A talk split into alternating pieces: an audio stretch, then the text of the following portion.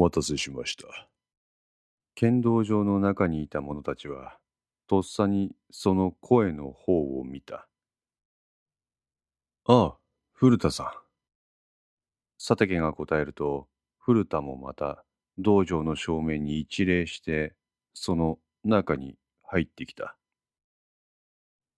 遅くなってすいません。佐竹さん。ちょっと仕込みがありまして。守備よく行きましたか？さあ、どう転ぶかは、運を天に任せるだけですわ。あなたが古田さん。相馬は思わず声を発した。古田は彼の前に立って口を開く。はい。私が古田です。相馬さん。この度はご連絡ありがとうございました。あ、あの、さっきも電話で言ったように、あなたたち4名の身の安全はこれで確保されとる。え？ここにあんたらを呼んだのは、ここが一番安全やからや。え、どういうことですか？まあ、そのあたりは深く聞かんといてま。あ、ええ。さて。そう言うと古田は剣道場にあぐらをかいて座った。相馬天音さん。片倉京子さん。はい。はい。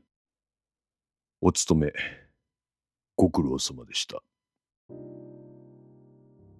古田のこの言葉に二人は口をあんぐりと開けた。石木貴則からの指示を忠実にこなしてくださって、私としてもお礼を申し上げます。そう言うと古田は二人に向かって深々と頭を下げた。ちょ、ちょ、ちょ、ちょ待って。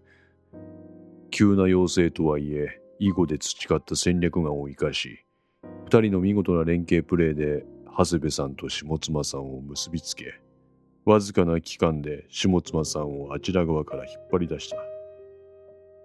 え？え？この発言に、長谷部と霊は言葉を失った。言ったでしょう。一式からの手紙を受け取ったのはあなたらだけじゃないって。一式の目に狂いはなかったということでございます。本当にありがとうございました。古田は再び彼らに頭を下げた。あ、岩崎香織さんですね。え？古田はカメラマンジャケットの胸元からティアドロップ型のサングラスを取り出して、それをかけた。お久しぶりです。あ、あ。いつぞやはあなたの作品を見させてもらいました。はい。あの時の藤木です。え、下妻さん、古田さんと会ったことあるんけ？長谷部が霊に声をかけるが、彼女は何の言葉も発せない様子である。さすがにわしらの情報も掴んどるんですね。片倉だけならいざ知らず。いや、まさかわしの似顔絵までもあんたのスケッチブックにあるとは思わなんだ。ほやけどあれはね、実際に会ったことも見たこともない人間やとは、ついわからんと接触してしまう脆さがある。サングラスを外して古田は深呼吸をした。下妻ね、日本の警察をなめんなや。霊は拳を強く握りしめて肩を震わせる。古田から発せられる今まで経験したことのないほどのとてつもない威圧感に、その場の相馬と京子、長谷部は押しつぶされそうになった。当然、二人の間に入る余地もない。下妻。何よ。心配すんな。お前さんの母親は今、都内の病院におる。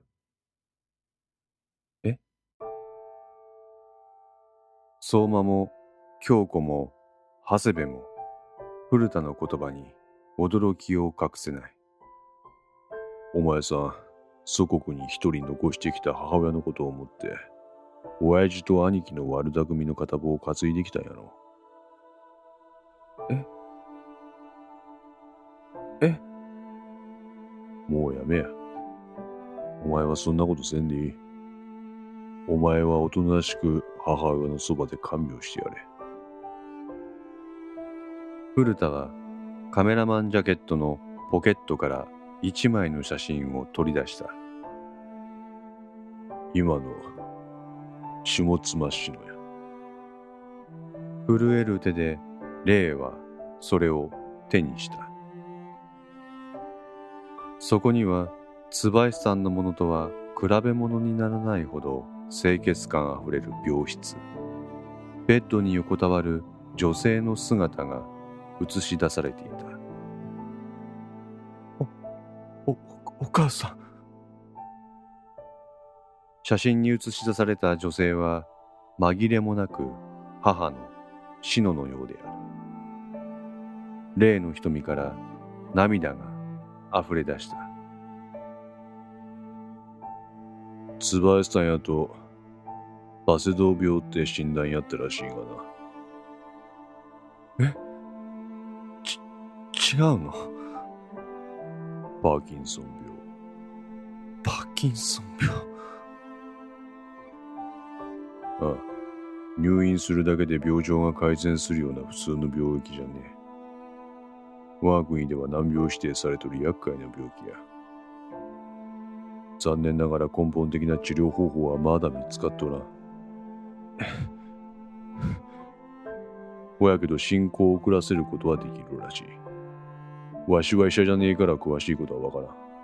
そこら辺は医者に聞いてくれ。で、でも。聞け。お前さんは幸い、今川らの悪巧みに直接的な関与はしとらん。えお前さんはコミュっちゅうサークル活動を運営しとった人間の一人に過ぎん。日本では集会を開いたぐらいやと何の罪にもならん。むしろ憲法で集会結社の自由が保障されとるぐらいや。ほやけどお前さんは岩崎香織という人物になりすます灰乗り行為を行っとったんは明らかや。親から刑法第157条の公正証書原本不実記載の罪の疑いがある。中手も、こいつで立件されてもせいぜいで5年以下の懲役または50万円以下の罰金。霊に近づいて、古田は彼女の肩を叩いた。やり直せる。霊。自首しろ。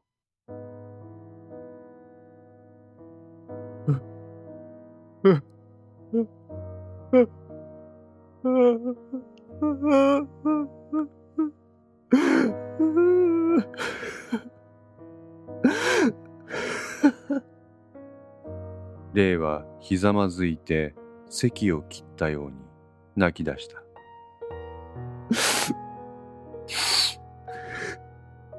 でも、でも。なんや、兄貴と親父が心配か？霊はうなずく。残念やけど、お前さんの兄貴と親父はどうにもならん。あの国で何をどうしようとそりゃ勝手やけど、この国の法を破った奴は相応の罰を受けんといかん。でも、兄さん、父さん、そんな、お母さん、ここにいるなんて知らなかった。母さんここにいるなんて知ってた。そんなこと。やらんかったかもしれんな。古田さん、長谷部が声を上げた。なんなんすか、それ。警察は例の母ちゃん日本におるって分かっとって、それを今の世まで黙っとったんすか？なんで例と一回会った時、それこの子に教えてやらんかったんですか？長谷部君とか言ったね。古田の目つきが変わった。言ったやろ。日本の警察を舐めるなって。え？突如として刑事の目になった古田を前に、長谷部は固まってしまった。仮にわしがその時にこの子にその事実を教えたとして、状況はどうなる？それは、言えんがか？あの、状況はどういう風に転ぶかって聞いとるんや。あの、霊から兄貴の有利にまず報告が入る。そしてそれは親父のヨシフに行く。事実を知ったヨシフは今川と接触をする。なんでシノが日本におるんやって。いいじゃないですか、それで。下妻一族の今回の悪巧みはすべてツバエスターに人質に取られてる母親の身を案じてのもの。計画を実行する意味がなくなるやろ。だからそれでいいでしょ。あいつらが今まで何年もかけて仕込んできた企みが一瞬にしてパー。そうなるとどうなる？今は一人残念な感じになって全て丸く収まるじゃないですか、それやったら。そもそも今川が全部悪いんでしょうがだら。なんで例の母親がこの日本におると思っとれんて？え？シノを日本に連れてきたのは今川や。え？いいか。コミュなんてサークル使って人間を洗脳して反体制意識を植え付けて何かしらの行動をさせる。そんなもん、今川一人の策謀やと思うな。え、え？って言うと、今川も駒の一つや。古田のこの発言に、その場はざわついた。今川が駒となれば、奴の上にも人間がおる。そうなるとどうなる？そ、それは、今川が消される。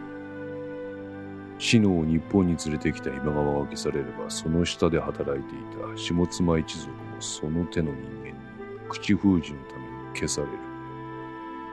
ポケットをまさぐって、タバコを取り出した古田であったが、ここが剣道場であったことを思い出して、それをしまった。そして、罰が悪そうに頭をポリポリとかいた。長谷部君。確かに、お前さんの言うように大事な話をすぐに当事者に打ち明けるのもいいんかもしれん。ほんで、当事者同士の話し合いで全てを解決するべきことなんかもしれん。善悪二元論で考えればな。ほやけど、世の中はこんなに単純なもんじゃねえ。ましてや、複雑な人間関係と事件性が絡んでる。そうなると、どういうスタンスで臨むのがよりマシかっちゅう判断を優先した方がいい。下手な正義感がむしろ多くの犠牲を生み出すことだってあるんよ。今川がシノを日本に運んだという情報を聞いた霊は放心状態だった。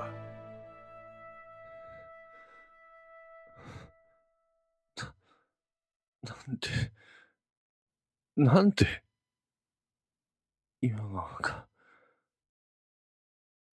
レイ。今川はお前ら下妻一家のことを案じとったんや。自分の身に何かのことがあれば、せめてお前らだけは何とか救ってやりたいってな。え？自分の身に何かがあればって。今川は数時間前、警察によって逮捕された。逮捕？じきにお前さんの兄貴と親父も警察の手に落ちる。親から、お前だけは母親のそばに行ってやれ。その場に居合わせる者たちは、肩を震わせて再び泣き出す霊を見守るしかなかった。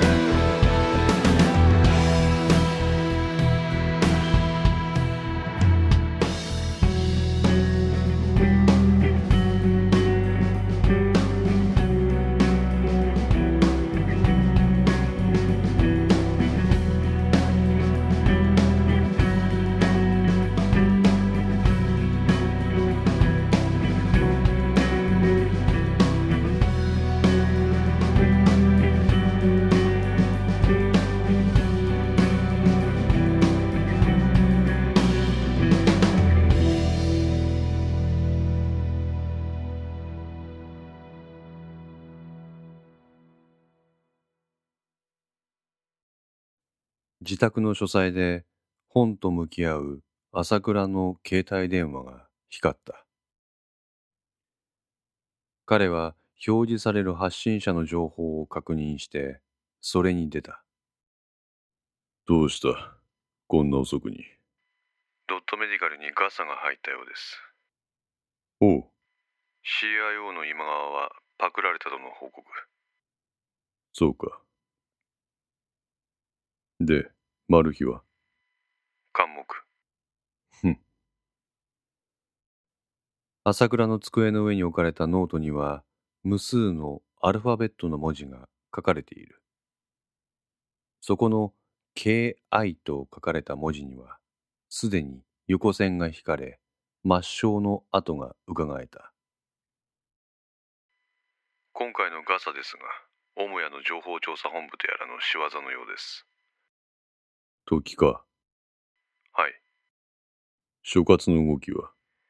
原発爆発事故のマルヒ、東堂の行方を未だ追っている状態。母屋は？情報調査本部はドットメディカルの七里とハジャブのエクニの柄を抑えるべく、ほぼ空の状態。七里とエクニ？それ以外に母屋には特に変わった動きはありません。朝倉は TS と KE と書かれた文字に二重線を引いた。老眼鏡を外した朝倉はため息をついた。本部長は？ヒルアンドンの名に恥じない素晴らしい采配ぶりです。貴様、言葉を慎め。事実です。朝倉は不敵な笑みをこぼした。直江、はい。ところで古田の件は TF と書かれた文字を上からペンで何度もなぞる。しばしお待ちください。どこまで進んでいる閣議でございますのいつできるで、一両日中には、根拠は信頼の受ける S が彼にたった今接触したようですので、そうか。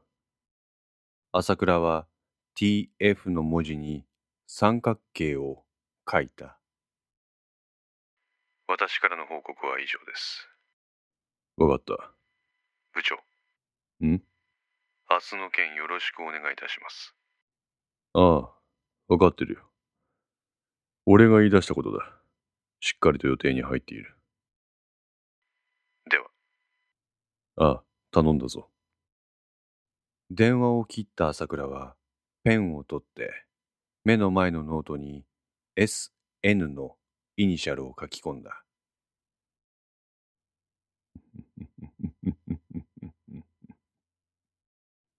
肩のこりをほぐすように首を回し、一息ついた彼はノートを閉じて、それを引き出しにしまった。そしてその奥の方に手を伸ばして、そこから一台のスマートフォンを取り出した。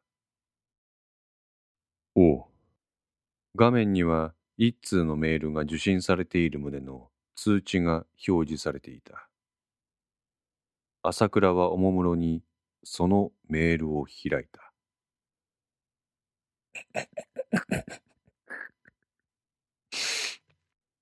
イヤホンを手にした彼はそれを装着した。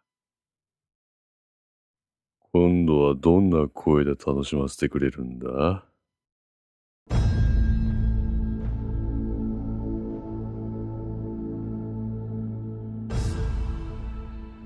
メールに添付される MP3 ファイルをタップし、しばらくすると彼は恍惚とした表情となった。ああ、いいぞ。ああ、もっと。ああ、もっとだ。もっと俺を楽しませろ。ああ。彼の携帯からは若林と片倉の妻と思われる女性の仰せの音声が流れていたのであった。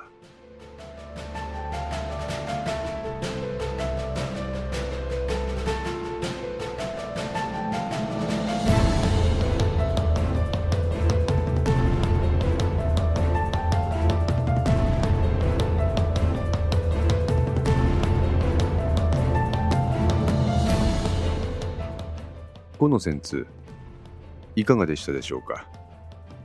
このお話は毎週月曜0時に1話ずつ更新できるよう鋭意作成中です。ご意見やご感想がありましたらウェブサイトのコメント欄かお問い合わせお便りコーナーからお寄せください。皆様の声は私にとって非常に励みになりますのでぜひともよろしくお願いいたします。お寄せいただいた声には実質ですが何かしらの返信をさせていただきます。特にお問い合わせお便りのところからお寄せいただいた感想などはポッドキャストの中でも紹介させていただきます。また iTunes Music Store の中のレビューも頂戴できれば嬉しいです。それでは皆さんまた来週。ごきげんよう。